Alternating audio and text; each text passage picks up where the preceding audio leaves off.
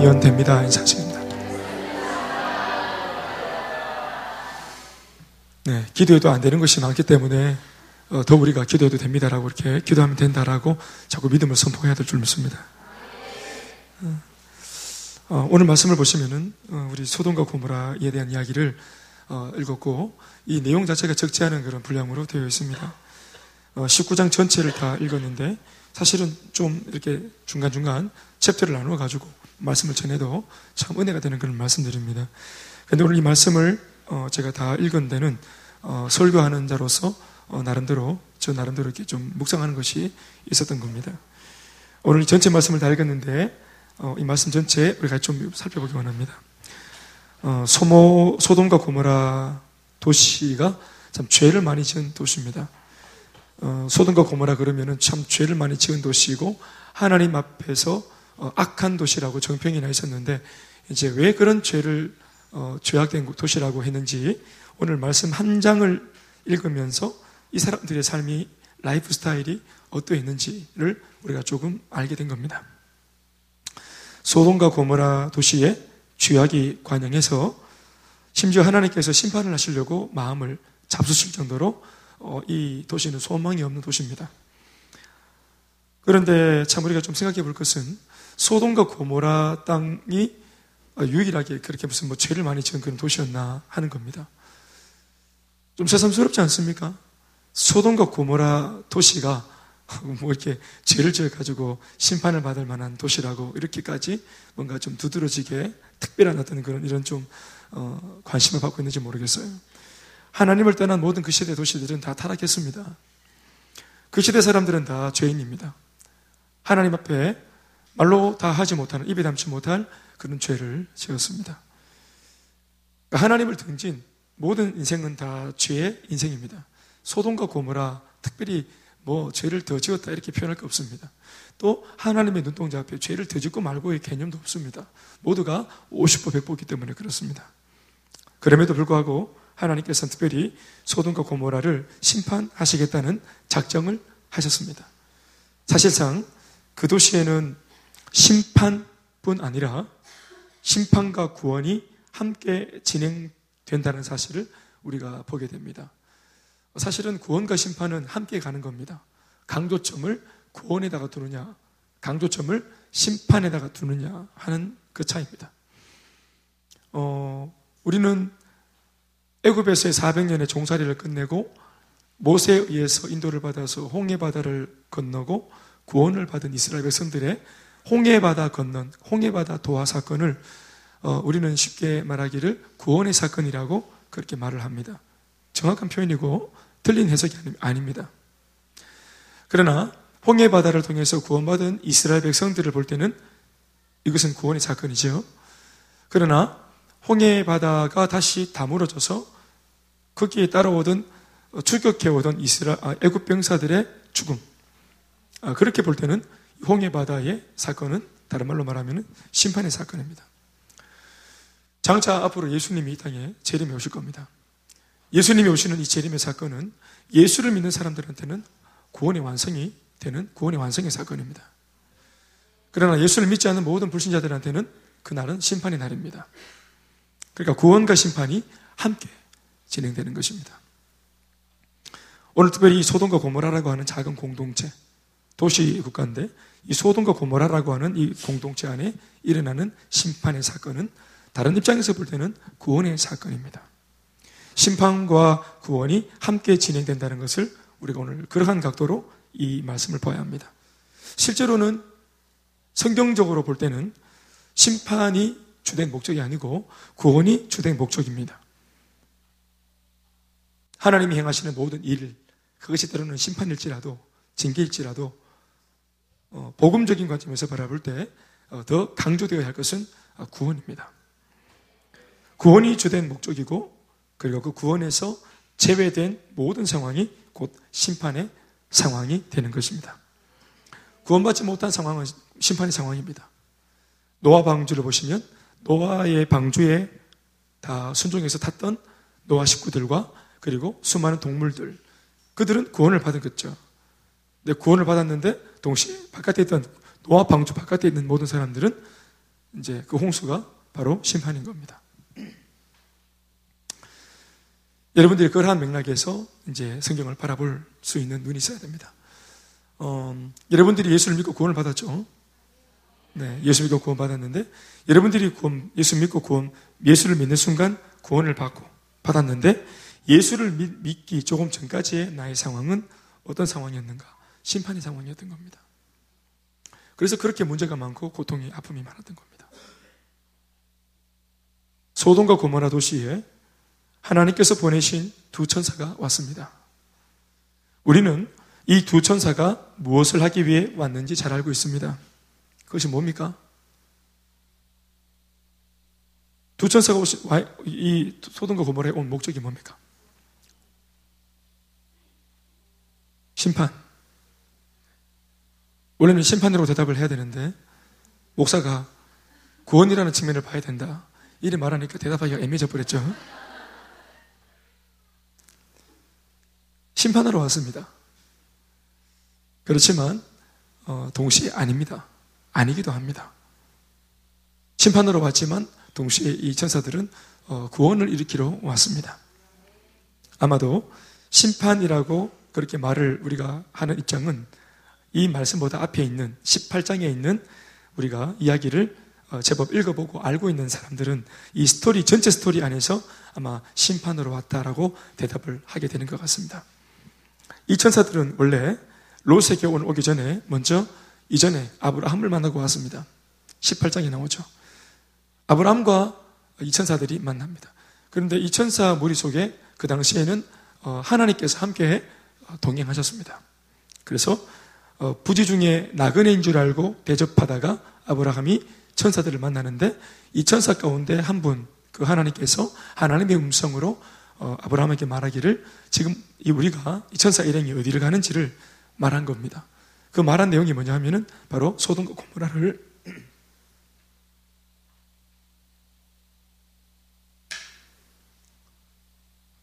소돔과 고모라를 심판하러 간다 이렇게 말을 했습니다. 그러니까 전기를 누설한 거죠. 어, 뭐하러 가느냐고 막 저쪽에서 물으니까 아브라함이 물으니까 하나님께서 이 대답을 하기 전에 이렇게 말씀하시죠. 내가 하려는 것을 내종 어, 아브라함에게 숨기겠느냐 하면서 아브라함을 특별 대우한다는 어떤 맥락에서 아, 하나님 당신만이 알고 있고 천사들만이 알고 있는 천기를 아브라함한테만큼은 누설하는데 그 내용을 들어보니 바로 소돔과 고모라를 심판한다 하는 내용이었습니다. 근데 이 사실을 들은 아브라함이 기가 막힙니다. 왜냐하면 소돔과 고모라 잘 모릅니다. 그런데 소돔과 고모라에 살고 있는 자기 조카 롯이 있는 겁니다. 자기 조카 롯이 있고 또 롯의 부인이 있고 또 또두 어, 딸이 있고 이런 거 알고 있습니다. 그래서 아브라함이 어, 그대로 이게 심판이 진행되다가는 자기의 이제 조카가 죽임을 당한다는 거 알고 있었기 때문에 이 소식을 듣자마자 아브라함이 어, 하나님께 메어 달리면서 여섯 번이나 반복적인 그런 도고 기도를 올립니다. 간청을 하죠.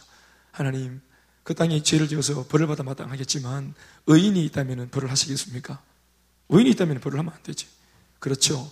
그런데 하나님, 그 땅, 그 두 도시 토탈해가지고 의인이 한 50명쯤 있으면은 그 50명으로 인해서 벌을 내려야 되겠습니까? 기도했더니 하나님께서 의인 50이 있다면 내 벌하지 않겠다. 하나님, 그러면 의인 45명, 50명에서 한 5명 빠지는 45명쯤에 그 의인이 있으면은 그 벌하시겠습니까? 45명이 있어도 난 벌하지 않겠다. 한 번만 더 간청하겠습니다. 40명이 아니라, 45명이 아니라 40명이 있다 해도 하나님 벌해야 되겠습니까? 벌하지 않겠다. 30명이 있으면 벌해야 되겠습니까? 벌하지 않겠다. 20명은요. 그리고 마지막에 의인 10명이 그 두 도시 토탈에서 있다면은 그 의인 10명 때문에 이 도시를 불받아 만들어서 애매하게, 무고하게 그 10명의 의인이 죽게 되겠습니까? 하나님. 그게 하나님께서 하나님 의로우신 분인데 그렇게 되겠습니까? 하나님 하신 말씀이 두 도시를 토탈해서 의인 10명이 있다면 내가 이 도시 두, 두 도시를 멸하지 않겠다. 이렇게 말씀을 하신 겁니다. 그러니까 아브라함이 제법 고집을 부리면서 아 주좀 도에 지나친 기도를 하고 거의 생떼를 쓰다시피 기도를 한 겁니다. 그러니까 아브라함의 머릿속에는 이제 이막 계산을 이제 기도하면서 계산이 막 들어간 겁니다. 뭐냐면 두 도시에 토탈해가지고 어, 수십만 명이 사는 그 도시에 적어도 의인이 한 10명쯤 아니겠나. 하나님을 믿고 하나님 경외하고 또 하나님 말씀을 믿고자 하는 소위 지금으로 말하면 예수 믿는 사람들이 한 10명 아니겠나. 두 도시 경산하고 대구에 합쳐가지고 예수 믿는 사람이 한 10명쯤은 아니겠나. 이렇게 본 겁니다. 그러니까 당연히 산다. 이렇게 본 겁니다. 왜냐하면은, 왜냐하면은 그 소돔과 고모라에 하나님을 믿는 사람이 아무도 없는 불모지지만 적어도 지금 어, 얼마, 수십 년 전에 지금 누가 거기 들어갔습니까? 거기 롯이 들어갔지, 롯이. 아브라함의 조카 롯이 그 땅에 들어갔잖아요. 아브라함의 롯은 삼촌 아브라함을 따라다니면서 하나님을 배운 사람이죠. 그래서 하나님을 알고 있는 사람이에요. 그리고 롯이 알고 있고 또 롯과 결혼한 롯의 부인도 하나님을 알고 있고 또 롯이 믿음으로 가정 예배 드리면서 두 딸을 잘 양육해서 두 딸 비록 어리지만 두 딸도 믿음으로 잘, 잘 양육해서 두 딸도 하나님을 알고 있을 것이라고 그렇게 기대했던 겁니다. 소문이 들으니까 이 두 딸이 장성해서 시집을 가기 위해서 예비 사위가 있었다고 들었습니다. 예비 사위. 여러분 예수 믿는 사람들이 아무 때나 시집을 보내겠습니까? 그러니까 예수 믿는 사람, 예수 믿는 걸 전제 조건해서 복음을 전하고 백지전도 해가지고 예수 영접하고 그래가지고 사익감 만들었겠나. 그리고 이 사익감 두 사람에다가 아니죠. 여섯 명. 그렇죠? 여섯 명에다가 또 어, 상견례 하면서 장모 장인 만나가지고 장모 장인이 두 상 아닙니까? 큰 딸 작은 딸 각각 장인 장모 장인 장모 큰 장인 장모 작은 장인 장모 사돈을 만나가지고 우리는 예수 믿는 대도로 예수 믿는 집인데 우리는 이렇게 결혼을 할 때 예수 믿으면 된다 이렇게 이렇게 롯이 복음을 전하지 않았겠나. 다른 사람들은 뭐 생판 모르니까 복음을 안 전했을지라도 자기 딸의 가족이 될 사람에게 복음을 안 전했겠나. 롯이 그 정도의 식은 아니겠나. 이렇게 볼 때 두 사이를 합치니까 10명 되는 것이다 말입니다. 적어도 거기서 어린 딸을 데리고 들어가서 어린 딸이 장성하기까지 한 적어도 한 20년 정도는 거기서 살면서 아무리 롯이 전도의 연사가 없고 아무리 롯이 신앙이 없고 기도 잘 안 하지만 20년 동안 그 불모지에 살면서 어? 최소한 이렇게 전도 자기 딸, 자기 마누라, 자기 집은 잘 건사하고 그리고 나머지 사이 두 명, 그리고 장인 장모까지 여섯 명 정도는 전도 안 했겠나? 자기 집 예수 믿는 사람 네 명하고 그리고 사돈 또 사위 전도해가지고 여섯 명. 이래가지고 열 명 정도는 그래도 예수 안 믿겠나? 어? 뭐 세리 분가하고 이렇게는 못했을지라도 이렇게 열 명은 전도 안 했겠나? 이렇게 본 겁니다. 20년을 있으면서 전도를 20, 6명 못하겠어요. 20년 동안 6명 전도 못합니까? 못한, 못하고 계신 분들은 좀 지금 좀 회개하시고. 예수를 20년 믿었는데 한 자리에서 그 자리에 살면서 마을 사람들하고 집에 숟가락 숫자도 다 알고 집에 뭐 어? 디뭐 접시가 몇 개 있는지 다 알고 이렇게 지나고 이렇게까지 좋은 관계 맺기를 해가지고 살고 있는데 세상에 어? 세탁소에 20년 들라 그랬으면 세탁소 아저씨가 늙어가는 걸 다 봤고 슈퍼마켓이 구멍가게에 서 메가마트로 크는 것도 다 봤는데 어? 그렇게 함께 20년 함께 지냈는데 그 복음을 못 전했단 말입니까? 아이고, 로 선생님, 당신 보기에는 참 나도 교회 가고 싶어요, 싶소. 이러면서 자기 인품과 삶을 통해서 주변의 사람들한테 그렇게 삶으로라도 예수를 못 전했겠나. 20년 동안 그것도 아브라함한테 그 유명한 믿음의 조상 아브라함한테 직강을 듣고 아브라함이 믿는 하나님을 옆에서 보고 들었고 그렇게 훈련, 신앙훈련을 배웠는데 로스의 스승이 아브라함입니다, 여러분. 믿음의 조상 아브라함이에요. 아브라함한테 직강을 들은 거 아니겠어요? 어릴 때부터 부모 여이고 아브라함이 아들처럼 키웠거든 로스를 그러니까 거의 아버지한테 사사를 받은 거란 말입니다. 로, 아브라함의 신앙이 커가면서 로또 신앙도 함께 커가는, 커가는 거 아니겠어요? 그렇게 하나님을 만나서 이제 불모지 예수 안 믿는 완전히 불모지 땅에 혈혈 단신 혼자 딱 들어갔다 아니겠어요? 도시를 보고만 시키지는 못했을지라도 여섯 명천도 못했겠나? 이게 아브라함의 계산입니다. 그리고 믿음입니다. 그래서 열 명 의인을 놓고 두 도시를 살리겠다는 이런 어떤 생각으로 이제 얘기한 겁니다. 이때까지만 해도 아브라함의 생각 속에는 소돔과 고모라 살았다. 이렇게 보는 겁니다. 소돔과 고모라는 절대로 망하지 않는다. 롯을 나는 믿는다. 그런데 성적표를 딱 받으니까 성적표가 초라했습니다.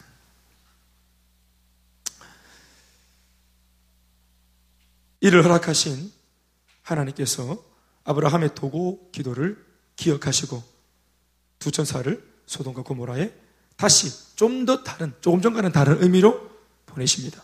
이렇게 다시 두 천사를 보내실 때는 이미 가는, 이제는 소돔과 고모라에 가는, 이 천사들이 가는 목적이 달라진 것입니다. 심판으로 갔습니다, 처음에. 그런데 지금은 아브라함의 기도 때문에 가는 목적이 달라져 버렸습니다. 구원을 하기 위해 가는 것입니다. 조건은 하나님을 경외하는 의인이 10명이 있다는 것을 조건으로. 그러니까 예수 믿는 사람 10명을 찾으러 가는 겁니다. 예수 믿는 사람 10명 찾아서 이 도시를 구원하기 위해 가는 것입니다. 조금 전에는 심판으로 갔는데 아브라함의 도구교도 때문에 완전히 역전돼 버렸습니다. 여러분 이렇게 기도 한 번으로 하나님이 하실 역사와 승리와 진행하는 일을 뒤집어 엎을 수 있는 강력한 기도의 사람이 오늘 교회에서 나와야 할 줄로 믿습니다. 우리 가정을 보면은 참 예수 안 믿고 저렇게 참 술로, 고주망태로, 물질로, 또 상처로, 못된 말로, 정말로 억가심정으로 살아온 우리 가정 가문 심판받아 마땅하다. 소동 고모라가 따로 없다. 우리 집이 소동 고모라다. 우리 집은 정말 하나님이 살아계신다면 우리 집, 우리 가문 같은 건 정말 심판해야 된다. 내가 아무리 우리, 우리 집, 우리 가문을 사랑하지만 우리 집, 우리 가문 같은 이, 이런 지금 유의 사람들은 심판받아 마땅하다. 또 내가 다니는 학교, 우리 반 친구들, 우리 캠퍼스 친구들, 동문 사람들, 우리 직장에 있는 이 악한 사람들, 우리 회사, 이거, 이 사람들 보면, 보면은, 우리 회사가 소동과 고모라다. 이게 전부 다 불심판받아 마땅하다. 그렇게 보일지 모르겠습니다. 완전 세속적이고, 지 맘대로. 그런데, 그렇게 보고만 있는 것이 아니라, 자기 마음속에, 내가 봐도 이건 정말 벌받아 마땅하다 싶어도, 하나님 앞에 기도해서, 하나님께서 심판하려고 했던 그 심판의 이 손을 내려서, 극률과 자비가 우리 직장과 가정과 가문과 우리 학교와 캠퍼스에 부어지고 이것이 역전되도록 기도하는 사람이 우리가 되어야 될 줄 믿습니다. 아멘이십니까? 천사들은 의인 10명을 찾으러 이제 왔습니다. 심판하러 온 거 아닙니다. 소돔과 고모라는 오늘 우리가 살고 있는 이 시대와 이 시대 사람들을 상징하고 있습니다. 그러니 소돔 고모라 이야기는 흘러간 옛날 이야기가 아닙니다. 오늘 나의 이야기고 우리의 이야기입니다. 더불어 이 도시에 찾아온 천사, 두 명의 천사는 하나님이 죄악된 세상에 보내주신 하나님의 말씀, 하나님의 복음입니다. 천사가 하나님의 메시지를 전하러 온다는 측면에서 볼 때, 메시지를 전달하러 온다는 것으로 볼 때, 천사들 자체가 하나님의 메시지를 의미한다고 보면 되겠습니다. 그러니까 천사 자체가 하나님의 말씀, 하나님의 복음, 하나님이 보낸 말씀이라고 해석하면 옳은 해석인 줄로 믿습니다.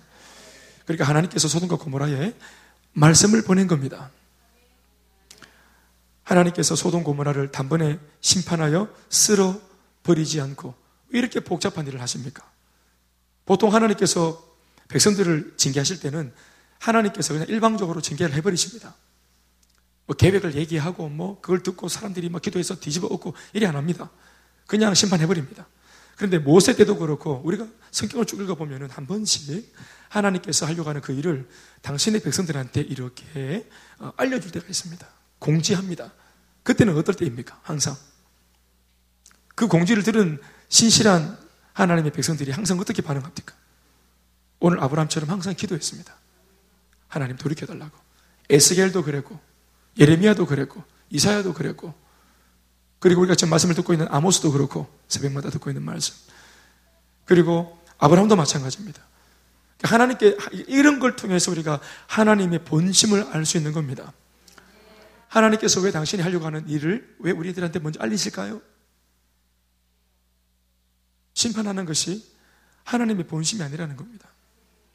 우리를 심판하고 벌을 하고 우리에게 권한을 주시는 거, 우리 인생에 메뚜기를 보내고 우리 인생에 불을 보내는 거, 그래서 우리가 애써 가지고 수확, 수확하려고 하는 이 모든 소산물들을 하나님께서 한 번에 그냥 다 불태우고 소각시키는 거, 이렇게 고난을 주시는 거, 우리를 힘들게 만드는 거, 이거 하나님의 본심이 아니에요. 왜요? 하나님이 아버지잖아요. 우리가 그분을 아버지라 부르잖아요.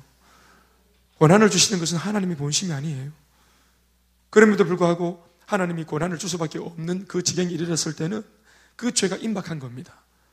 그런데 소돔과 고모라처럼 죄가 완전히 만땅이 돼가지고 임박해, 심판이 임박해도 하나님의 본심이 이 소돔과 고모라를 이걸 멸하고 싶지 않은 거예요.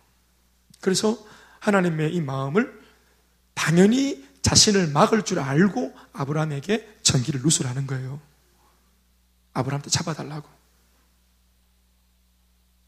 오늘 내 막, 내 오늘 막, 우리 뭐, 이 아들님이 오늘 막, 내가 막 요절을 내야 되겠다, 오늘 막. 내 아들님이 그런 짓을 해서 내가 오늘 막 종아리 좀 때려야 되겠다. 이렇게 이걸, 이거 공지를 왜 합니까? 부인한테. 내, 내가 격할 수 있으니까, 어? 당신이 적당히 보고 나를 좀 말려달라고. 그 부인한테 공지를 하는 겁니다. 아멘, 아멘. 왜 여러분 우리 그 저 뭡니까 어, 성도들이 정말로 진짜 마음이 힘들고 진짜 사탄한테 완전히 속아 속으면은 바람과 함께 사라집니다. 진짜 마귀한테 넘어간 사람들은 바람과 함께 사라집니다. 근데 공지합니다. 셀리드한테. 저 2주간 쉴 거라고. 저 3주 동안 방황할 거라고. 그 왜 그렇습니까? 이 사실을 목사님한테 전해라는 겁니다. 그리고 나를 위해서 기도해 달라는 겁니다. 그런데 여러분 이것이 유치하게 보이겠지만 이게 지혜로운 겁니다. 입꽉 다물고 생글생글 웃으면서 내일 봐요 하고 내일 안 오는 사람. 이런 사람이 정말로 무서운 사람들이에요. 예. 이런 사람들은 아무리 기도해도 이게 잘안 보입니다. 연계가 투명, 안 투명해서 탁해가지고 그 사람, 저 사람의 심, 심보가 뭔지 아무리 기도해봐도 그 사람의 심보가 안 보여요. 탁합니다. 그런데 자기 자신을 먼저 이렇게 드러내는 사람이 있잖아요. 사람 여러분, 하나님도 마찬가지입니다. 하나님께서 하려고 하는 일을 이렇게 드러낼 때는 내가 하려고 하는 일을 막아달라는 거예요. 아브라함아, 네가 나를 위해서 빨리 간구, 간구해라. 저 소돔과 고모라를 위해서 네가 빨리 엎드려서 기도해라. 그러면서 하나님께 하시는 겁니다. 여러분, 우리나라가 지금 어떤 사람들은 망하고 있다 생각하는, 말하는 사람이 있습니다. 여러분, 하나님께서 이 나라 도저히 두고 못 보겠다 하고 망하실, 망하게 하시려면은, 김정은이 통해 가지고, 여러분, 어, 그 뭡니까? 어? 그 저기 저, 아, 그 미사일 이름도 잘 기억이 안 나네. 노고다, 뭐, 무슨, 무, 그 미사일 이름이 있는데, 멀리 가는 미사일. 하여튼 그, 막, 그 미사일 그냥 버튼 누릅니다. 하나님께서 정말 우리나라를 벌하실다 그러면은 정말 도가 넘었다. 여기는 버려야 되겠다. 소망이 없다 싶으면은 김정은이가 헷가닥 해가지고 술 한잔 먹고 막 취, 취기로 헷가닥 해가지고 어? 저거 집 들어가는 버튼인 줄 잘못 눌러가지고 막 핵미사일 잘 눌러, 눌러가지고 이거 미사일 날아갑니다. 그래가지고 난리 납니다. 한 방에 안 나는 거예요, 완전히. 돌이킬 수 없는 상황으로 걷잡을 수 없이 이미 진행되어 버립니다. 그런데 계속해서 지금 나라가 위태롭다, 하루가 다르도록 계속 혐의가 드러나고 더 상막한 모습이 드러나고 이게 계속 그 사람들은 보면서 이게 와 우리나라가 망하고 있구나 이렇게 생각하는데 그게 아닙니다. 왜 이게 망하려면 한 방에 확 망해버려야 돼이 나라가. 6.25 전쟁 여러분 예고, 예고했습니까? 아니죠? 6월 25일 주일날 아침 새벽에 한꺼번에 바로 그냥 일이 바로 일어났습니다. 바로, 바로 터지는 겁니다. 근데 그렇지 않고 계속 막 나라가 어렵다, 어렵다. 참, 우리가 이럴 정도로 어렵다. 우리가 정말 비참하다. 이것이 계속 드러나고 있습니다. 이게 뭘까요, 여러분? 하나님이 이 땅에 숨겨놓은 바알에게 무릎 꿇지 않은 순결한 7천명, 예수 믿는 정말로 신앙이 순수한 사람들 기도하라고 불러일으키는 겁니다. 기도를 요청하시는 겁니다, 주님이. 이 나라의 실태를 알아야 기도를 할 수 있기 때문에 이 나라에 숨겨져 있는 그런 실태들, 그걸 낱낱이 드러내서 보니까 아픔, 마음은 아프지만 부끄럽고 쪽팔리고 정말 마음은 아프고 속상하지만 그러나 이 수술 부위를 드러내야 그거를 집도하는 의사가 드러낼 수 있는 거예요. 수술을 할 때 아픔을 드러내야 됩니다. 상처를 드러내야 되는 거예요. 그래서 다 드러내고 계신 하나님께서. 우리나라가 이렇게까지 비참하다는 것을. 어떤 면에서는 정치적인 부도입니다.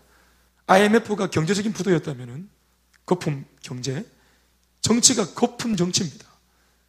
우리나라 정말로 어떻게 지난날 4년 동안 이렇게 우리가 이렇게 어? 대통령의 어떤 리더십을 믿고 이렇게 왔는지 모르, 겠다 싶을 정도로 그게 우리가 정말 치명적인 거 아닙니까? 지나오고 보니까 우리는 정말 잘 온 줄 알았는데 돌아보니까 진짜로 우리가 어? 이렇게 어이없는 리더십에 의해서 걸어왔는데 그런데도 웃긴 것은 잘 살아왔어요. 하나님의 은혜인 겁니다. 사람의 정치력이 아닙니다. 사람의 권모와 술수가 아닙니다. 이 나라는 정말로 이해할 수 없는 일들이 많습니다. 우리나라는. 근데 하나님께서 은혜로 계속 끌고 가시는 겁니다. 왜 그렇습니까? 우리처럼 이 금요일 날 이렇게 자신의 모든 개인적인 것들을 내려놓고 기도하겠다고 꾸역꾸역 모여오는 사람이 우리 교회만 해도 이렇게 모여있고 여러분 전국의 수많은 교회마다 금요일 날 금요 철화를 드리면서 기도하는 사람들이 얼마나 많은지 몰라 이 나라의 말입니다. 여러분, 내가 자니까 다 자고 있는 줄 아십니까? 정말로 깨어서 기도하는 사람들이 많, 많은 거예요. 하나님께서 소돔과 고모라를 단번에 심판하지 않고 쓸어버리지 않고 말씀을 보내셔서 소돔과 고모라를, 고모라로 하여금 하나님의 말씀을 들을 기회를 주고 계시는 겁니다. 이게 기회를 주는 겁니다. 그 말씀을 듣고 하나님께로 돌이킬 기회를 주고 계시는 거예요. 회개할 기회를 주는 거예요. 더불어 그렇게 돌이키는 자가 10명만 있다면 이 두 도시는 하나님 앞에서 긍휼과 자비를 얻을 기회를 얻게 될 것이라고 말하고 있는 겁니다. 두 명의 전사가 가서 복음을 전하고 이 복음을 듣고 10명만 회개한다면은 이 10명의 회개 때문에 나라 전체가 회복할 수 있는 기회를 얻게 된다. 우리가 결론은 다 알죠? 그 10명이 없는 겁니다. 그 10명이 없는 거예요. 죄악된 땅에 하나님의 거룩한 천사들이 말씀을 들고 오자 그 땅에는 각기 다른 다섯 가지의 반응이 나타났습니다.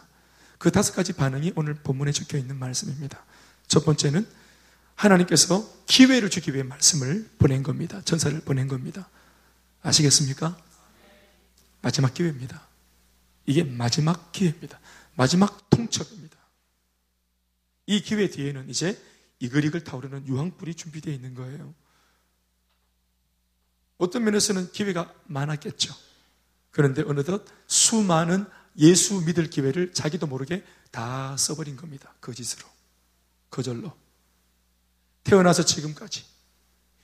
초등학교 때 예수 믿는 친구가 사탕 줄게 교회 가자. 그런데 그렇게 사탕이 믿고 싶지 않은 거예요, 그날따라. 그 나도 모르게 거절한 거예요. 그 다음에 초코파이 줄게 가자. 초코파이가 싫은 거예요. 군에 갔는데, 군에 가니까, 군에 가면 뭐, 도거나 가오나 다 교회 가잖아요. 몽실통통으로 얼마나 많은 사람들이 구원 받습니까? 군대 가면은. 몽실통통 하나 얻기 위해서. 그 단거 하나 먹으려고. 그런데 군에서도 웬 똥꼬집이 생겨가지고 몽실통통 싫은 거예요. 그래서 굳이 나는 불교 가가지고 목탁 두들겼어요. 그럴 이유가 없는데 우연이라도 가겠다. 못 이기는 척하고도 가겠다. 근데 그럴 때마다 내가 이러한 모양 저런 모양 또는 바빴어. 너무 분주해서 일이 많아서 이 모양 저 모양으로 어린 날부터 지금까지 내가 나도 모르게 내 주변에 있는 그런 많은 기회 나는 그게 기회인지도 몰랐을 겁니다. 나도 모르게 그런 기회들을 다 박차고 다 거절했던 거예요. 그러다가 어느새 내게 이제 마지막 최후 통첩의 순간이 온 겁니다. 소돔과 고모라는 이제 그 찰나에 놓여 있는 것입니다. 이게 마지막 기회인지 모르는 겁니다. 어떤 면에서는 여러분들이 예수를 믿기로 결정해서 오늘 이 자리에 왔는데 그 기회가 최후 통첩일 수도 있었다는 사실을 생각하면 섬찟한 겁니다. 그러니까 예수 믿는 게 정말 잘한 겁니다. 어떤 면에서는 행복 모임 하자라고 말하는 내 지인의 그 요청이 그 요청 뒤에 어떤 면에서는 유황불이 있었는지도 모르는 거예요. 여러분들이 오늘 말씀을 들으면서 그러니까 우리가 정말 지옥 입구까지 갔다 왔구나. 지옥에서 활활 타오르고 있는 유황불 앞에까지 갔다 왔구나. 여러분 예수 믿을 때 냄새 맡아보세요. 그런, 그런 냄새 안 나요? 우리가 어디에서 부름받았는지, 어디까지 갔다 왔는지. 저도 지옥 문 앞에까지 갔다 왔어요. 저희 집 전체가 지옥 문 앞에까지 갔다 와. 아, 마귀 아가리까지 들어갔다 나왔다 이 말이에요. 진짜로. 목구멍까지 들어갔다 나왔어요. 그래서 이런 기회를, 마지막 기회를 주기 위해서 천사를 딱 보낸 겁니다. 원래는 천사 손에 불을 딱 들고 가서 불을 확 질러야 되는데, 복음 들고, 한 손에 복음 들고, 한 손에, 사랑 들고, 간 겁니다. 다섯 가지 반응이 나왔습니다. 첫 번째는 4절과 5절에 나와 있는 반응이죠. 그들은 말씀을 공격하고 말씀을 조롱하는 무리들이었습니다. 이 말씀 같이 보시겠습니다. 4절, 5절 말씀입니다. 천사들이 롯의 집에 들어왔어요. 롯은 대반 딱, 보면, 딱 보고, 아, 이분들이 범상치 않은 분들이다. 그래가지고 자기 집에 딱 손님으로 모십니다. 그런데 이 천사가 롯의 집에 들어가는 것을 봤던 마을 사람들 전체가 마치 좀비가, 좀비가 멀쩡한 사람 물려고 막 몰려온 것처럼 이 좀비 떼들이 몰려온 겁니다. 롯의 집에. 4절, 5절, 시작.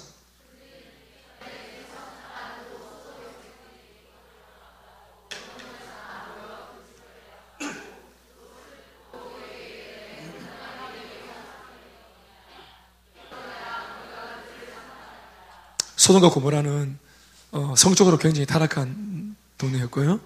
심지어 동성연애가 성행했던 그런 아주 타락의 극치를 보였던 그런 땅이었습니다.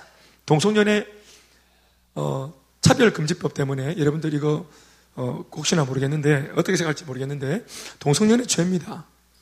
동성연애는 죄입니다.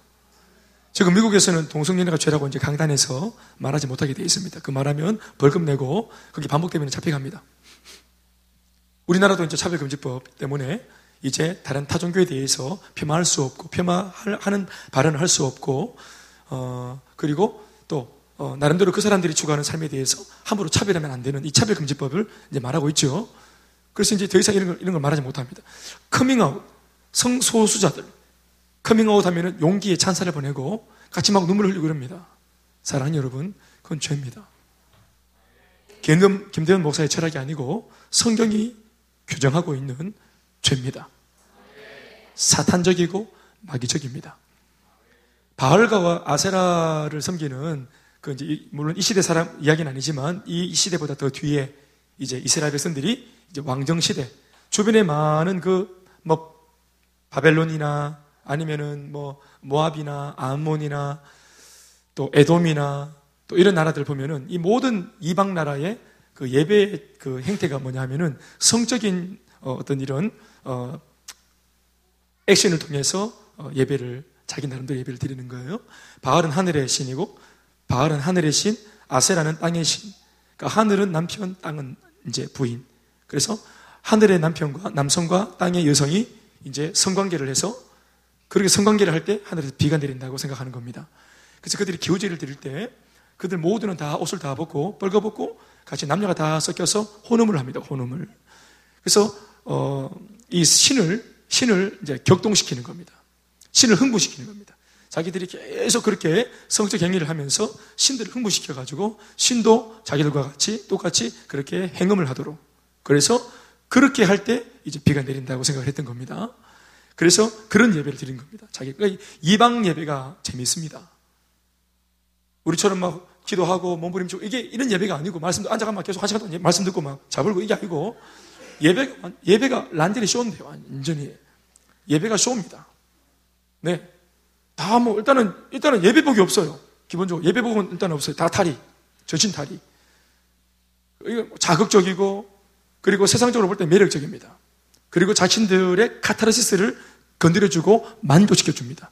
육체의 소욕을 만족시켜 줍니다. 그러니까 세상에서의 이 예배 행위가 얼마나 강력한지. 그러니까 이스라엘 백성들이 조금만 신앙이 떨어지면은 끊임없이 우상을 섬기는 이유가 뭐냐면은 우상이 그렇게 매력적이었대요. 아주 마력이 있었던 마력이. 우리 예수 믿지 않는 사람들이 막 술집으로, 단란주점으로, 또 세상의 유흥으로, 또 레이저란 이름으로 이렇게 막 조금만 이렇게 여유가 나면 바로 세상을 쫓아가는 것처럼 이게 그 당시에는 이거, 이거 우리가 문화라고 누리고 있는 이 반문화라고 말하는 이것들이 그 당시에는 바로 우상 문화였다 이 말입니다. 그러니까 신앙이 조금만 떨어지면 바로 동성로로 가는 겁니다. 이게 우리가 지금 볼 때는 아, 우상을 왜 이렇게 많이 생기겠냐 이렇게 하겠지만 지금 우리가 우리의 모습 보면은 이해가 되겠죠? 신앙이 조금만 떨어지면 바로 끊었던 담배 입에 물어버리죠. 예? 1년 동안이나 견뎠는데 예수 믿고 술을 다 끊었는데 신앙 조금 딱 떨어지면은 넘어진 김에 어, 한잔 마시자. 내가 또 언제 또 회복할지 모르니까. 방황할 때 빨리 마셔야 되겠다. 이러면서 또좀 마셔버려. 실제로. 그러니까 이런 일들이 우리가 참 이렇게 들으면 우습지만 실제로 우리 안에서 많이 일어나는 일입니다. 실제로. 옛날에 막 삭제했던 막 동영상 다시 다 찾아가지고 또 뒤지고 막 방황하면서. 성적으로 타락한 그런 동네였습니다. 그래서 천사들이 딱 들어오는 걸 봤는데 천사가 잘생겼던 모양이에요. 그렇죠? 당연하겠지. 천사는 영물이기 때문에 빛이 나겠죠. 후광이 있겠죠. 그러니까 매력적으로 보였, 겠죠 그리고 알 것은 천사가 여러분 남성, 여성이 없습니다. 천사는 성이 없어요. 네. 천사는 성이 없습니다. 그러니까 이것이 아름답게 보일 수 있겠죠. 굉장히 황홀하게 보일 수 있는 겁니다. 그러니까 사람들이 모두가 좀비처럼, 좀비 때처럼 몰려온 겁니다. 그리고 하는 말이 뭡니까? 5, 절 말씀에 롯을 부르고 그에게 이르되 오늘 밤에 네게 온 사람들이 어디 있느냐? 이끌어내라. 우리가 그들을 상관하리라. 상관하겠다. 이 말이 뭐냐면은 우리가 섹스하겠다. 이런 말입니다. 우리가 성관계를 하겠다. 이 말이에요. 내놔라. 이 말입니다. 말씀을 공격하고 있죠? 지금 자신들이 공격하는 이 존재가 하나님이 보내신 메시지요, 메신저들이요, 말씀이라는 사실을 모르고 있습니다. 우리는 지금 이것을 의인화해서 이야기로 들었지만 실제로 오늘날 우리들도 마찬가지로 하나님이 이렇게 말씀을 보내실 때 강단을 통해서 목회자를 통해서 말씀을 선포하면 이 말씀을 듣고 있는 여러분들은 지금 천사를 만나고 있는 건데 이 나한테 보낸 두 천사를 만날 때 여러분들이 그 말씀 앞에서 보이는 반응이 이와 같다는 것입니다. 돌아보십시오. 어떻습니까? 오히려 말씀이 나를 살리려고 왔는데 우리는 말씀을 공격하지 않습니까? 혹은 말씀을 조롱하지 않습니까? 이 말씀을 우리가 능력하지 않습니까? 여러분 예수님 시대에 그런 사람들이 있지 않았습니까? 바리새인들이 그렇게 했습니다. 실제로 율법 학사들이 실제로 말씀이 육신이 되어서 오신 예수님 앞에 그렇게 했습니다. 수많은 거짓 종교 지도자들이 그렇게 했습니다. 이 사람들의 공통점이 뭘까요? 하나님을 어설프게 알고 있는 사람들입니다. 어설프게 알고 있는 사람들은 이 말씀을 공격합니다. 아예 모르는 사람들은 백지장과 같기 때문에 마음을 열고 들으려고 하는데 어설프게 아는 사람들은 예수가 하는 말과 내가 가지고 있는 사상과 한번 대등하게 견주어 생각해 보자. 어떤 것이 더 유리하고 어떤 것이 더 좋은 것인지 한번 생각해 보자 하면서 이 말씀을 공격합니다. 이 말씀을 구박합니다. 그리고 내가 아는 정도의 말씀은 받아들이지만 내가 도저히 납득할 수 없고 이해할 수 없는 소위 이해할 수 없는 말씀은 배척하고 거절하고 말씀을 공격합니다. 사랑 여러분, 이게 바로 첫 번째 소돔과 고모라에 등장했던 첫 번째 부류입니다. 한 번 더 말씀드립니다. 말씀을 공격하고 말씀을 조롱하고 말씀을 무시했던 무리들입니다. 두 번째 무리는 말씀을 농담으로 취급하는 무리였습니다. 12절과 14절에 있는 말씀입니다. 우리 한번 읽어보겠습니다. 12절부터 14절까지 말씀 한 목소리로 시작. 그 사람들은 천사들, 천사들을 말합니다. 천사들이 시작. 그 사람들이 롯에게 이르되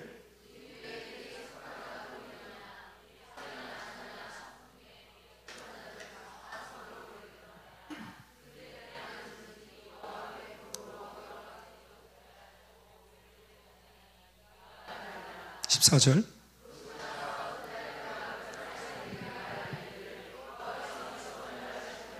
너희는 일어나 이곳에서 떠나라 하되 그의 사위들은 농담으로 여겼더라. 말씀을 농담으로 여기는 겁니다. 예수를 믿어야만 구원받고 주 예수를 믿지 않으면 심판받는다. 어? 불행과 고통의 삶이 이어진다. 속이는 자가 있다. 참 행복은 예수 그리스도밖에 없다. 기도해야 응답받는다. 계속 이렇게 살아서는 안 된다.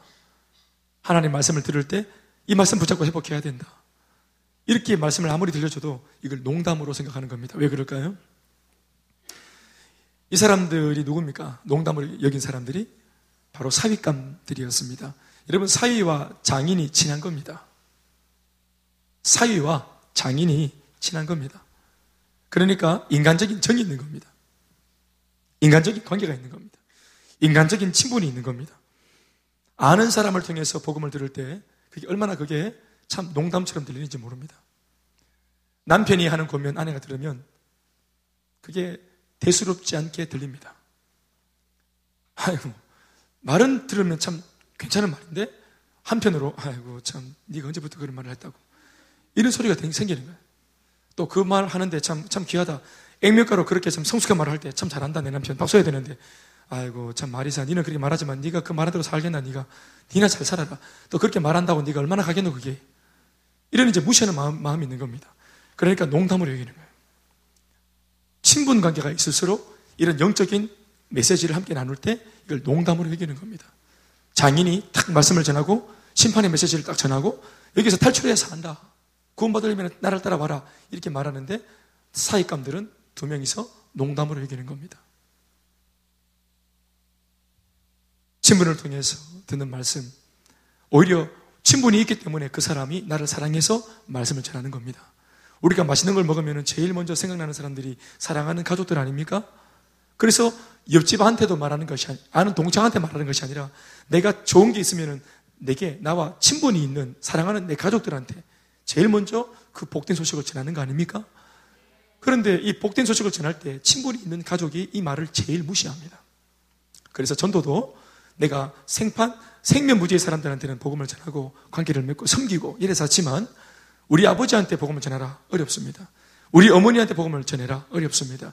내 남편한테 복음을 전해라 이 심판의 메시지를 진지하게 전해라 어렵습니다. 내 아내에게 전해라 어렵습니다. 아이들한테 전해라 내 자식한테 전해라 어렵고 우리 부모한테 전해라 어렵습니다. 농담으로 이깁니다. 농담으로 이긴다는 말은 내가 괜히 말했다가 무시당할까? 내가 무한해질까? 조롱당할까 하는 이런 마음이 있는 것이죠.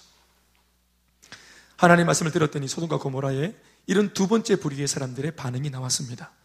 오늘 우리의 반응 속에 이 반응이 없겠습니까? 저는 있다고 봅니다. 있다고 봅니다.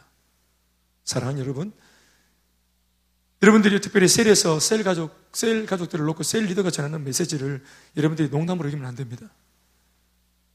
물론 오늘 말씀을 전하기 바로 직전까지 서로 막까지 커피 마시면서 또 차를 타고 오면서 수많은 얘기를 나누었지만 셀 리더가 공이 공적인 자리인 셀 가족 모임이라는 예배 자리에서 하나님이 주신 권위로 하나님의 말씀을 선포할 때 또 그 말씀으로 이 모임을 이끌어갈 때 그건 하나님이 하시는 것입니다. 두 천사가 하는 것입니다. 성령이 하시는 것입니다. 아무리 친분이 있고 니나 내나 하는 입장이고 니도 뭐 김집사 나는 박집사 니나 내나 이런 입장이지만 특별히 이렇게 셀가족 모임으로 우리가 말씀 앞에서 딱 우리가 만날 때는 그렇게 우리가 취급하면 안 되는 것입니다. 아멘이십니까? 집에서도 마찬가지입니다. 한 집의 영적인 가장이 가장이 남편이죠. 그 남편이 어떻든지 간에 하나님께서 세우신 그런 제사장입니다. 그 제사장이 기도하면서, 물론 전제는 기도하면서 하나님의 손에 붙들리고 성령이 충만해야 되겠지. 그러니까 이런 전제 속에서 하나님 앞에서 기도하면서 딱 어떤 기도하자. 여보리 같이 기도해요. 아, 이거 뭐 기도를 하노? 지금 바쁜데, 뭐, 바쁜. 잠이나 자지. 이런 게 웃긴 거네. 남편이 기도를 요청하면 같이 기도를 해야 돼. 남편이 같이 우리 예배 드리자면 예배를 드릴 수 있어야 되고. 믿습니까? 남편이 여보 우리 감동이 됐는데 우리 이번 주일날 헌금을 이렇게 했으면 좋겠다고 딱 아이고 참 직권만큼 월급 받아오면서 감동을 감동도 다 받아갖고 감동대로 헌금 당하면 되겠나 하면서 어? 감동대로 헌금 달려면 돈을 잘 벌어라 이런 말을 한다면 이게 이게 남편을 우습게 보는 게 아니고 하나님의 영을 우습게 보는 것이고 하나님이 보내신 메신지를 메시지를 우습게 보는 것이라 이 말입니다. 또 혹시나 이 말씀을 듣고 난 뒤 남편들은 또 윽박지르지 마소. 오늘 목사님 말씀 들었지? 구조적으로 이래야 된다 않카나 하고 이렇게 접, 접근하면 안 됩니다. 우리가 그런 리더십을 발휘할 정도로 우리는 기도하는 사람이 되어야 합니다. 남편들은 그런 사람이 되어야 하고 살리는 말씀을 천사들이 살리기 온 것처럼 남편들도 이 집을 살리는 입장에 서 있는 리더가 되어야 하고 그리고 친분이 있지만 비록 자식도 부인도 이 영적인 가정의 이런 판단을 인정하고 그리고 믿고 따라줄 수 있는 그러한 가정으로 우리가 만들어 가야 합니다. 사랑하는 여러분, 저는 이것이 굉장히 중요하다고 봅니다. 농담이 웬 말입니까? 그러니까 이전에도 사이들하고 이 장인하고 농담을 많이 했는 모양이에요. 어, 그러니까 이렇게 느낀 것 같아요. 세 번째 부류는 23절에서 26절까지 말씀입니다. 세 번째 부류의 사람들은 말씀에 불순종하여 뒤돌아보는 무리들입니다. 예수를 믿긴 믿는데 예수 믿고 처음에는 분명히 순종했는데 순종으로 시작했는데 진행되어지는 과정 속에 끊임없이 미련이 남아가지고 뒤돌아보는 이 뒤돌아보는 인생들, 뒤돌아보는 신앙의 사람들.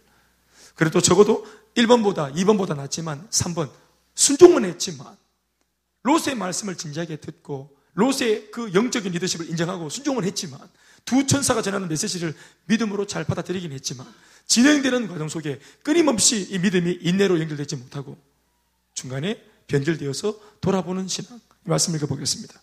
23절부터 6절까지 시작.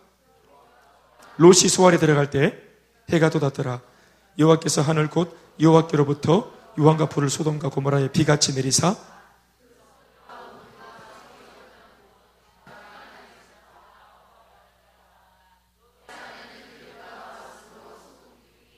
17절에 있는 말씀을 읽어봅시다. 천사들이 분명히 이, 이 재앙이 일어나기 전에 롯의 모든 식솔들한테 말씀을 이렇게 전했어요. 이렇게 전했어요. 읽어, 읽어보세요. 시작.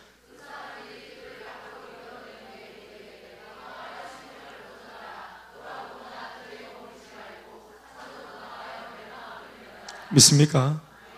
그런데 누가 돌아봤습니까? 롯의 아내가 뒤돌아봤습니다.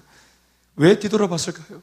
장롱 안에 있는 진주 목걸이, 이불 속에 감춰놨던 금두꺼비, 딸내미들 시집갈 때 쓸락했던 지창금들, 또, 뭐, 어? 물방울 다이아몬드 반지, 뭐 이런 것들이 있었던 모양입니다. 왜 소돔과 고모라를 이 부인이 돌아봅니까? 미련이 남기 때문에. 불구경하려고 본 게 아닙니다. 이 여자가 미련이 남았기 때문에 보는 겁니다. 견물생심입니다. 보면 마음이 생기는 겁니다. 소돔과 고모라는 여호와 보시기에 악한 도시라 하나님께서 평가를 악하다고 내려주셨는데도 우리는 그 악한 도시 안에서도 뭔가 주워 먹을 게 있다고 생각합니다. 이 세상에 미련을 가집니다. 소망을 두지 말라고 말하지만 소망을 둡니다. 복음 전하는 것 외에는 소망이 없는 사람이 되어야 되는데 복음 전하는 것 외에도 소망이 많습니다. 주 예수밖에 없는 오직 예수라고 해야 되는데 오직 예수가 아닙니다. 예수님도 우리는 믿고 있다. 교회도 나가준다. 내가 수많은 스케줄과 만남들과 내가 다니는 곳이 있는데 나는 금요일 밤에 교회도 간다. 나는 주일날 교회도 간다. 나는 예수도 믿어준다. 이렇게 되는 신앙을 살고 있으니까 이 신앙은 여지가 늘 생길 수밖에 없는 환경이 되어 있는 겁니다. 왜 이 자매가 돌아봤을까요? 제가 볼 때는 무언가가 정말로 감당하지 못할 정도로 나를 이끌었기 때문에 유혹보다 돌아본 게 아니고 자기 스스로가 늘 돌아볼 마음의 준비가 되어 있었던 겁니다. 도망갈 마음의 준비, 여차하면 발뺄 준비, 여차하면 되돌아볼 준비. 마귀가 이 틈을 정확하게 알고 있습니다. 마귀는 정확하게 합니다. 모두가 할렐루야, 아멘. 주님, 복음, 주님밖에 없습니다. 달려가지만 누가 착한 애인지 나쁜 애인지 마귀가 합니다. 왜 흔들까요? 마귀가 왜 흔들까요? 흔들어도 틈이 없는 사람은 마귀가 아예 흔들지 않습니다. 동일한 에너지를 가지고 왜 그렇게 어? 결과가 일어나지 않을 게 뻔한 사람한테 그걸 투자하겠어요? 마귀가 그렇게 남지 않는 장사 하겠어요? 마귀도 남는 장사하는 거예요. 왜 흔들어 될까? 왜 유혹할까요? 유혹하면은 여지가 있는 사람이기 때문에 흔들어 되는 거예요. 이 사람 조금만 찍으면은 넘어갈 나무기 때문에 계속 찍어 되는 거예요. 여지가 아예 안 보이면, 타협할 여지가 아예 안 보이면, 바울 같은 사람, 여지가 안 보이니까 마귀가 접근도 못 하는 거예요. 아멘, 아멘. 세상에 여전히 미련이 남아있는 성도가 있습니다. 예수는 믿긴 하지만 세속적인 가치관에 마음이 이렇게 완전히 오염되어 있는 사람들이 있습니다. 이런 분들은 순종으로 시작했지만 순종으로 마무리를 못합니다. 여러분 제가 이렇게 말씀드린 적이 있습니다. 훈련할 때. 어, 같은 맥락인데 처음에 들으면 좀 다른 맥락인 것 같다 생각이 들지 모르겠어요. 사랑 여러분. 남녀 간의 결혼이 뭐라 생각하십니까? 남녀가 만나가지고 서로 결혼하기로 맘먹고 결혼식이라는 것을 해가지고 그 다음 날로부터 이제 명실상부한 결혼 생활이 시작되어지잖아요. 네. 사랑 여러분, 우리가 결혼은 사랑으로 하는 거죠. 결혼을 의리로 합니까? 결혼은 사랑으로 하는 거예요. 음, 김대훈이가, 김지연이 세상에 수많은 여자들이 있고, 어, 마음으로 참 괜찮은 여자들이네? 괜찮은 여자네? 이래 할 수 있지만, 김지연이를 딱 봤을 때, 다른 여자, 어떤 여자들한테도 갖지 못한 독특한 사랑의 감정. 독특한 사랑의 감정. 그거 하나님 주시는 사랑의 감정인 거예요. 그 사랑의 감정이 딱 생기는 순간, 이거는 이 여자한테만 생기는 감정이에요. 만약, 우리 남자분들 다 알겠지만, 내 마누라하고 결혼하고 싶다라는 그, 그때 생긴 그 독특한 사랑의 감정이 보는 여자마다 생긴다. 그런 건 없습니다. 예. 그건 자기 자신을 기만하는 것입니다. 그, 그런 건 없습니다. 순간적인 찰나적인 유혹에 못 이겨가지고 사고 치는 사람은 있지만 정말로 사랑한다. 나를 다 줘도 좋겠다. 정말 어, 같이 결혼하고 싶다. 정말 영원히 함께하고 싶다. 이런 이거는 하나님께서 주시는 건데 이런 애틋한 마음. 그러니까 아담이 잠들어 있다가 깨자마자 딱 본 게 뭡니까? 여자를 봤죠, 여자를. 그 당시 아담이 하고 있었던 일이 뭡니까? 하나님이 창조하신 피조물들이 이름을 붙이고 있는, 이름을 지어주는 일을 하고 있었잖아요? 그렇죠. 우리가 볼 때는 그게 뭐 어렵겠나 싶지만은 플라나리아 초파리부터 시작해가지고 여러분 이름 다 지으려 그러면 정말 시급합니다. 동식물 다 지어보세요. 정말 시급하지 않겠어요? 겹치는 것 없이 지으려 그래 보세요. 그거 머리 터지게 혼자 또. 얼마나 피곤하겠어요. 그러니까 하나님 사명감 나가다 진짜 잠들었는데 하나님께서 갈비뼈를 뜯어버리잖아요. 갈비뼈 뜯어가지고 이걸 가지고 여자를 만들었잖아요. 그러니까 아담이 자다가 일어나갔다 보니까 자기가 분명히 이름 다 지었는데 이름 안 지은 게 하나 나타났어. 쟤는 이름이 뭐지? 내 분명히 이름 다 지었는데 쟤는 뭐지? 딱 보니까 딱, 딱 보니까 뭐라고 말합니까? 아담이 딱 보자마자 이는 내 뼈 중에 뼈요 내 살 중에 살이라 이래 말하잖아요. 이 말이 뭡니까? 와 되게 이쁘네 이런 뜻이 아니고 이게 뭐냐면 wow 휴 이게 아니고 내 뼈 중에 뼈, 살 중에 살이라 이 말이 지금으로 말하면 뭐냐면은 내 꺼내 이런 말입니다. 어, 내 꺼내 이런 거예요. 그러니까 딱 잠에서 깼는데 딱 보자마자 처음 보는 피조물인데 딱 보자마자 자기 몸에서 난 자기 거라는 걸 아는 겁니다. 아멘입니까? 여자는 belong to man. 남자에게 예속되어진 존재입니다. 남자로부터 남자는 원재료가 흙이지만 여자들은 원재료가 남자의 갈비뼈입니다. 여자분들이 인정하지 않든 인정하지 않, 인정하든 성경이 그렇게 말하고 있으니까 이걸 믿으셔야 됩니다. 그러니까 결혼이라는 것은 뭐냐면은 어, 내 뼈 중에 뼈, 뼈고 살 중에 살이네 이 말이 뭡니까? 이걸 언제 우리가 그런 말을 다 하노? 어? 유승엽 씨가 자기 김선미 씨를 봤을 때 뼈 중에 뼈, 살 중에 살 이거 어떻게 그렇게 말 그냥 딱 보면 그냥 가슴이 뛰고 어, 여자네 여자네 이렇게 느끼는 거죠. 어, 여자랑 같이 결혼하고 싶다 이런 마음 드는 거지. 그러니까 사랑, feeling, 사랑의 feeling이 딱 올 때 이게 뼈 중에 뼈, 살 중에 살이 이미 말을 한 겁니다. 내 심장이 이미 말을 한 겁니다. 네, 아멘 좀 하소.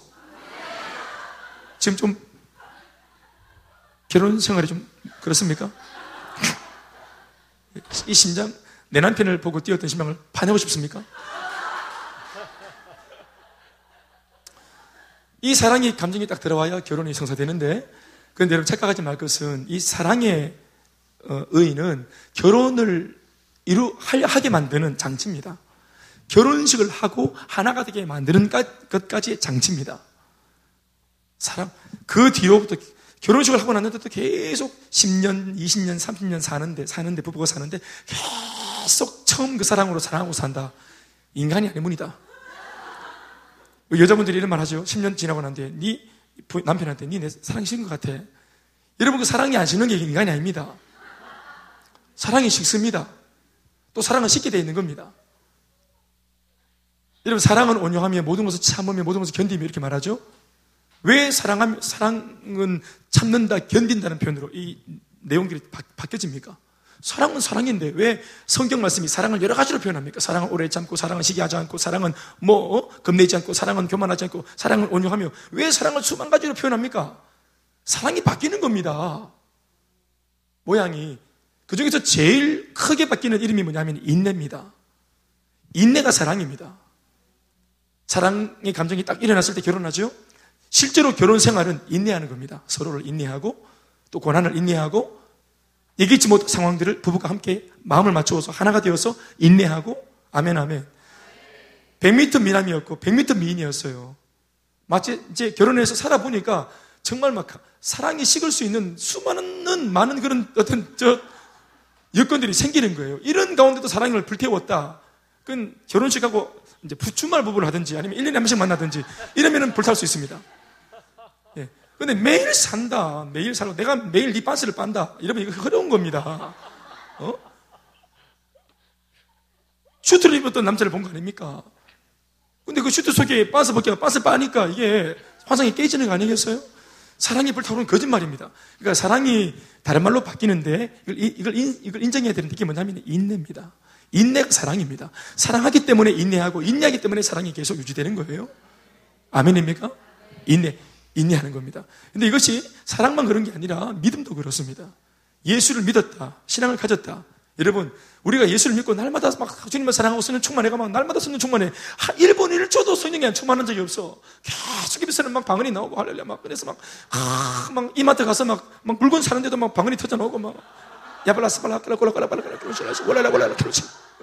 어? 라면 주고 가막 막, 카운터에 내놓으면서도 막 원랄라 원랄라 원랄라 되겠어요 이게? 예? 오직 주님만 사랑하는 길이야. 내 아들이 봐도 어, 밀어내고만 난 주님밖에 없다고. 엄마 밥 달라고. 밥은 막, 너는, 너는 밥만 먹고 사나? 하면서 하나님 말씀으로 살아야 된다고. 이 마귀 새끼야. 뭐 문어내고 뭐. 어, 나는 주님밖에 없다고 이렇게. 주님만 사랑하 주님만 사랑. 애가 와도 밀어내고 남편이 와서 밀어내고 난 주님밖에 없다 하네. 어? 이래가 무슨 생활이 되겠어요? 무슨 생활이. 그래? 여러분, 이건 하나님을 만날 때, 탁탁 한 번씩 하나님께서 은혜를 주실 때, 이 은혜를 통해서 눈에 보이지 않지만 하나님이 한 번씩 나타나셔가지고 내게 은혜를 탁 주실 때, 이 은혜를 기억하고 예수를 깊이 생각하라. 아멘, 아멘. 생각하는 거예요. 기억하는 거예요, 은혜를. 그래서 그 은혜를 기억하고 오늘 내삶 현장에서는 주님이 안 보이지만 어제 나와 함께 하셨던 그 주님이 지금도 나와 함께 하신다는 것을 믿음으로 모든 상황을 인내하고 달려가는 거라 이 말입니다. 사랑도 믿음도 지속적으로 표현되어지는 방식은 뭐냐 하면은 인내라는 말 표현으로 그게 나타나는 것입니다. 그러니 보십시오, 여러분. 오늘 이 소돔과 고모라에 이제 문제가 있었던 상황을 놓고 처음에는 순종으로 시작하고 두 천사의 메시지를 마음에 받아서 남편 따라 아주 뜨거운 열정으로 딱 출발해 나왔는데 그래서 구원도 받았어요 그 바람에 그런데 이게 인내로 처음에 그 믿음과 순종이 인내로 계속 연결되지 못하니까 유혹을 받는 겁니다. 그러니까 유혹이 올 때 이걸 인내함으로 계속 달려가야 되는데 이걸 돌아서 가지고 눈에 담아 버리잖아요. 하나님 말씀을 무시하고 돌아보지 말라 그랬지만 에이 뭐 그럴까 하는 이러한 불신앙이 나오니까 이제 세상에 자기 눈에 세상을 담는 것입니다. 뒤돌아보는 것입니다. 우리는 이 시대만 아니라 지금도 마찬가지로 예수를 믿으면서 끊임없이 뒤돌아보고 본전 생각이 난다고 말하는 우리의 신앙의 모습이 상당히 많다는 거 우리가 알고 있습니다. 그러니 여러분 이거 날마다 싸워야 합니다. 저라고 없겠습니까? 셀리드라고 없겠습니까? 모두에게 있습니다, 여러분. 단기 선교 갔다 오죠? 우리 1번, 2번. 맥지 왔다 이런 싶은 마음 안 들었나? 그거 가 있으면서 내가 여기 왜 왔지? 여기는 어디고? 나는 누구고? 이런 적 없나요? 어? 1년 내내 365일 한 번도 빠짐없이 몇 시간 자랐어, 자랐어. 여기 있는 자랐어. 내가 선교사지. 늘 이렇게 충만한 가운데 막 역시 난 필리핀이야. 이런 마음이 있더나? 어? 다리 뜰 때 막 내 고향 이러면서 어?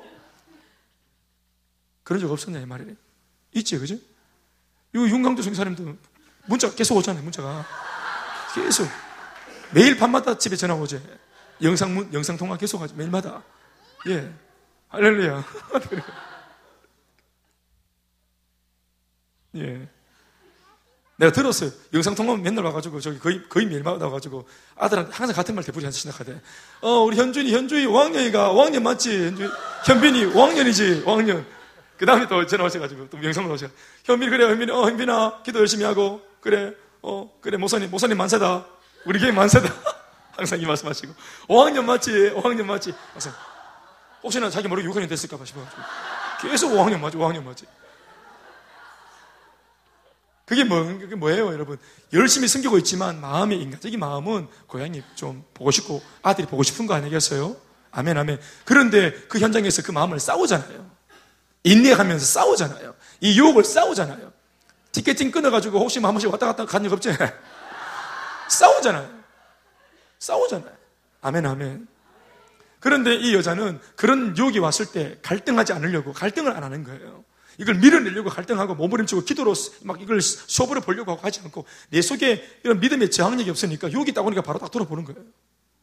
마치 기다렸다는 듯이. 그러니까 세상에 있었던 그 소돔과 고모라가 재밌었거든요. 소돔과 고모라가 불탔지만 정말 아까운 도시다. 왜 이 도시가 불바다가 돼야 되노? 이때까지 내가 수십 년 살면서 이뤄놓은, 내 나름대로 이뤄놓은 성, 업적도 있는데, 이게 불타는 게 아까운 거예요. 그러니까 돌아보는 거예요. 예수를 이렇게 믿는 이러한 무리들이 있었, 우리도 있는 겁니다. 네 번째. 네 번째는 31절로 35절 말씀인데, 하나님의 은혜로 받은 구원에 그런 감사가 없어요. 하나님의 은혜로 받은 구원이 있지만 그 구원에 대한 감사가 없고 또 구원받은 이후에도 여전히 세속적인 가치로 야망을 가지고 사는 사람들, 여전히 야망 붙잡고 예수를 믿어서 성도가 되었는데 여전히 인생의 목적은 안 바뀌어가지고 인생의 가치관이 안 바뀌어가지고 여전히 자기를 위해서, 자기 야망을 위해서 이 야망을 이루기 위해서는 수단과 방법도 가리지 않고 살아가는 그런 성도들이 있는 겁니다. 어떤 면에서는 성도 같지도 않아요. 교회 안에서는 성도지 밖에서는 야망을 이루겠다고 달려가기 때문에 이게 성도처럼 안 보이는 거예요. 수단과 방법을 가리지 않고 내 야망 이루겠다. 오늘 말씀에 나오고 있죠. 31절로 35절까지 그 긴 말씀이지만 이제 소돔과 고모라 심판당하고 이제 롯과 이제 두 딸이 살아남았는데 이 세 모녀가 이제 살아남아서 이제 보이는 해프닝입니다. 이 말씀 읽어보시겠습니다. 다 같이 시작.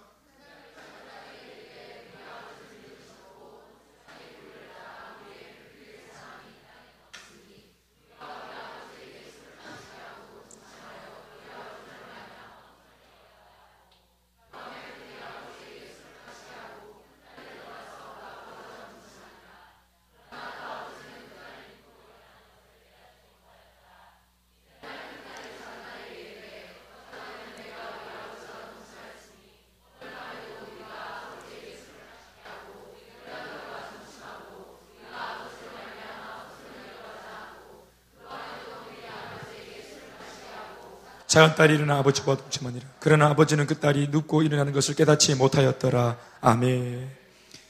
두 딸이 자기들이 딱 짱돌을 딱 굴려보니까 자기들이 이제 시집 못 가게 됐어요. 자기 남편감들은 다 불타 죽었고, 그리고 소돔과 고모라 모든 사람 다 죽어버렸습니다. 그러니까 이제 우리는 이제 결혼도 못 한다. 이제 우리는 후사도 없다. 우리는 완전 여성으로서 비참하다. 그러니까 우리 이렇게 하지 말고 하면서 자기 속에 자기 야망을 이제 드러냅니다. 뭐냐 하면은 우리가 후사를 봐야 되겠다는 거예요. 우리는 분명히, 우리는 후사를 봐야만 되겠다. 이 땅에 내가 존재하는 목적을 내가 좀, 음? 내가 남기고 가야 되겠다. 그래서 구원받고 나서 하나님께 뭐 예배를 드리거나 감사하다. 지금 방금 유황불에서 지금 살아남아가지고 구원을 받았는데 하나님 앞에 감사합니다. 하나님이 하셨습니다. 이런 말 한마디도 없습니다.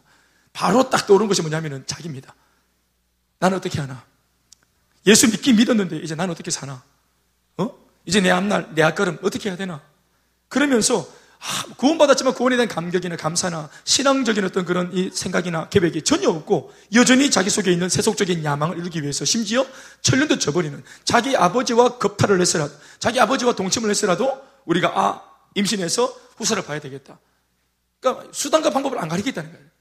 그래서 큰 딸이 작은 딸과 모의해서 아버지 술 마시게 해가지고 각각 이렇게 두 날을 놓고 동침을 해가지고 애를 낳는 겁니다. 그래서 큰 딸이 놓은 아이가 모압이고 모압 자손의 족속의 조상이에요. 둘째 딸이 낳은 아들이 암몬인데 암몬 족속의 조상입니다. 이 모압과 암몬이 얼마나 타락한 도시인지 모릅니다. 이 모압과 암몬 족속이 얼마나 타락한 족속이 되어 가지고 이스라엘 열두 지파를 그 역사 아주 그냥 역사와 전통을 자랑하면서 괴롭히고 힘들게 만들고 전쟁을 일으키고 고통을 주고 하는 이런 굉장히 고통스러운 그런 그러니까 아브라함의 족보가 있고 로스의 족보가 있는데 로스의 족보는 이 두 딸의 실수로 말미암아 갑자기 모압과 암몬 족속으로 뒤집어져 버립니다. 롯까지는 신앙으로 달려왔는데 롯 밑에서 아브라함처럼 롯도 어? 믿음으로 이게 믿음의 조상이 아, 조상이요 아브라함이 믿음의 1번지였다면 롯은 믿음의 한 2번지쯤 될 수 있었는데 이게 자식을 믿음으로 얼마나 이 롯이 소돔과 고모라에 살면서 어린 자식을 데리고 들어갔는데 거기서 아이들 장성하기까지 시집 가는 날까지 그렇게 믿음으로 못 키웠으면 얼마나 가정교육이 하나님의 신앙의 중심으로 안 키웠으면 이 딸들이 소돔과 고모라 맨날 막 껌 씹고 다리 떨고 막 짧은 치마 입고 돌아다니면서 어?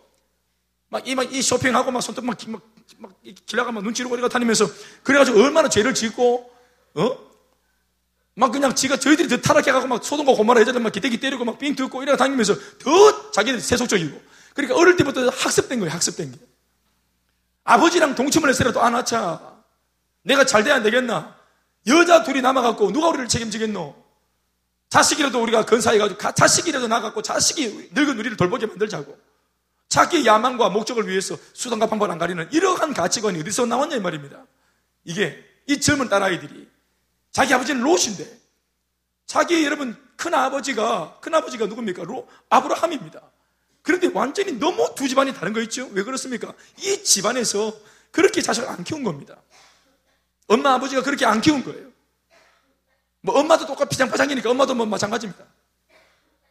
엄마는 뭐 송교동이 됐으니까. 그러니까 자기 부인이나 딸이나 뭐 사위나 엉망진창이었던 거예요. 인간적인 방식으로 세상을 살면서 하나님의 은혜를 무시하는 자들, 야망을 이루기 위해서는 어떤 방법도 동원하고 살아가는 사람들, 예수를 믿지만 여전히 그렇게 살아가는 이런 두 딸과 같은 모압과 암몬 같은 이러한 고통의 결과를 참 나을 수밖에 없을 텐데도 그것을 고집하고 살아가는 그런 참 어리석은 그런 참 성도들이 있을 수 있다는 것을 이 본문 말씀들이 우리들한테 교훈해 주는 겁니다. 마지막 다섯 번째. 우리가 마지막 다섯 번째 부류의 사람을 주목해야 되는데 그는 다름 아닌 바로 롯입니다. 롯은 우리가 오늘 좀 주목해 봐야 할 마지막 물이 부류인데요. 이 롯은 사실 롯이 잘했다기보다는 하나님의 전적인 은혜가 롯에게 머물렀습니다. 굳이 장치가 있었다면 아브라함입니다. 말씀 29절 보시겠습니다. 다 같이 시작. 29절 말씀 시작.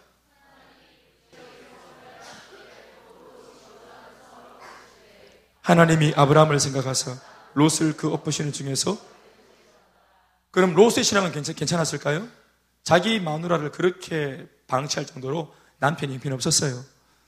자식을 그렇게 방치할 수밖에 없을 정도로 이 아버지 신앙이 사실 형편이 없었어요. 그런데 롯은 구원받았어요. 그런데 말씀 보니까 답이 나왔죠? 롯은 왜 하나님 앞에 극률이 기심을 받았습니까? 아브라함 때문입니다.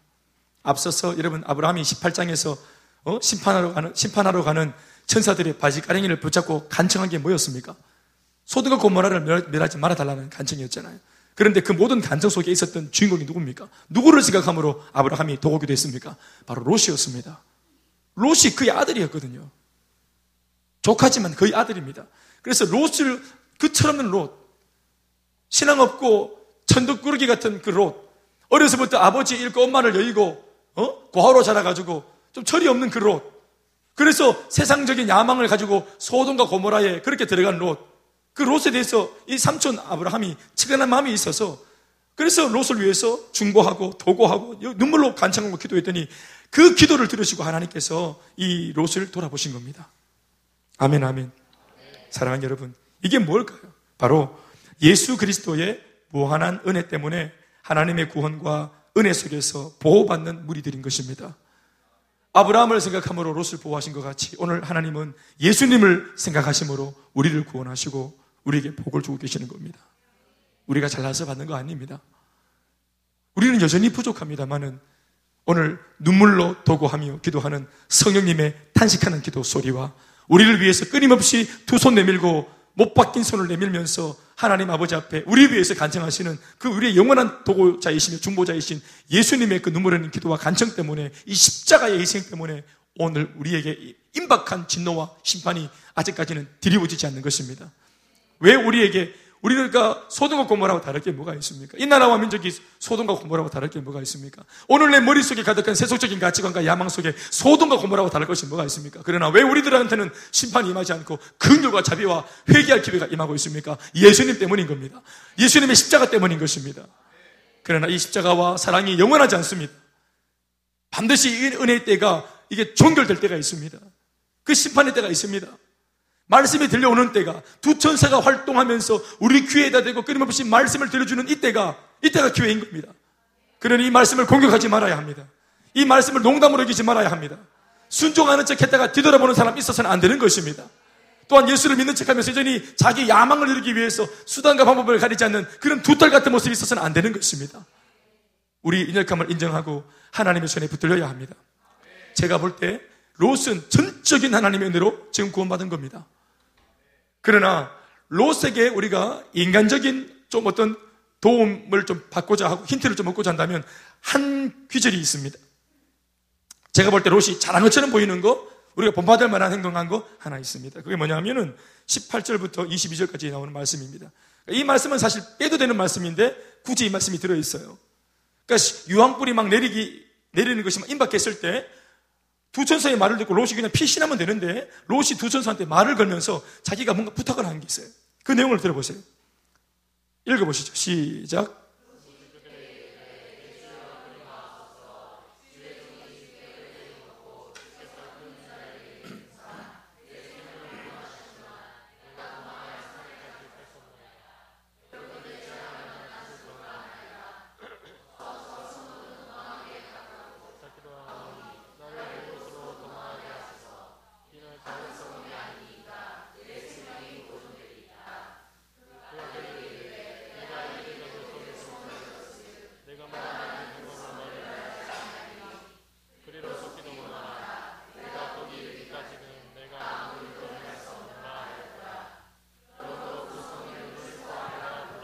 바로 수활 사건입니다. 수활 사건. 여러분, 아, 어, 롯이 참 그래도 잘한 게 있는 게 뭐냐면은 제가 볼 때는 정직한 겁니다. 롯이 뭐랍니까? 사실 롯이 한 말은 찌질한 겁니다. 지금 천사들이 긴박한 가운데 지금 빨리 도망가라. 해법을 다 제시하고 뒤돌아보지 마라. 산까지 잽싸게 도망가라. 저 산으로 피해라. 저 산으로 피하면은 불이 떨어지지 않을 거다. 저기까지 피해라. 저기가 경계다. 저기 가면서 산다. 이러고 해법을 다 제시했는데 그럼 아멘 하고 탈출해야 되잖아요. 지금 살아남은 게 어딘데? 인생의 답을 얻은 게 어딘데? 그럼 이게 몰랐던 것을 알았으니까 감사하는 마음으로 아멘으로 붙잡고 이걸 도전하고 달려가야 되는 거예요. 그런데 뭐라고 말합니까? 자기가 달, 달리기 못한다는 거예요. 나는 달리기를 잘 못합니다. 나 초등학교 때도 늘 꼴짜고 그랬거든요. 그런데 저 산님 말 들으니까 저 산까지 가려고 하는데 난 저 산 가기 너무 힘들고 나는 능력이, 능력이 없어요. 난 좀, 나는 능력이 없어요. 그 가다가 나 떨어지는 불 파편에 맞아 나 죽을 것 같아요. 그러니까 나 저까지 가지 말고 내가 아는데 요 옆에 보면 좀 애나 언덕 하나 있는데 그 소알이라는 언덕이 있는데 그 소알에 내가 그 좁히면 그래서 이 참 밴댕이 소알까지 같은 사람이라.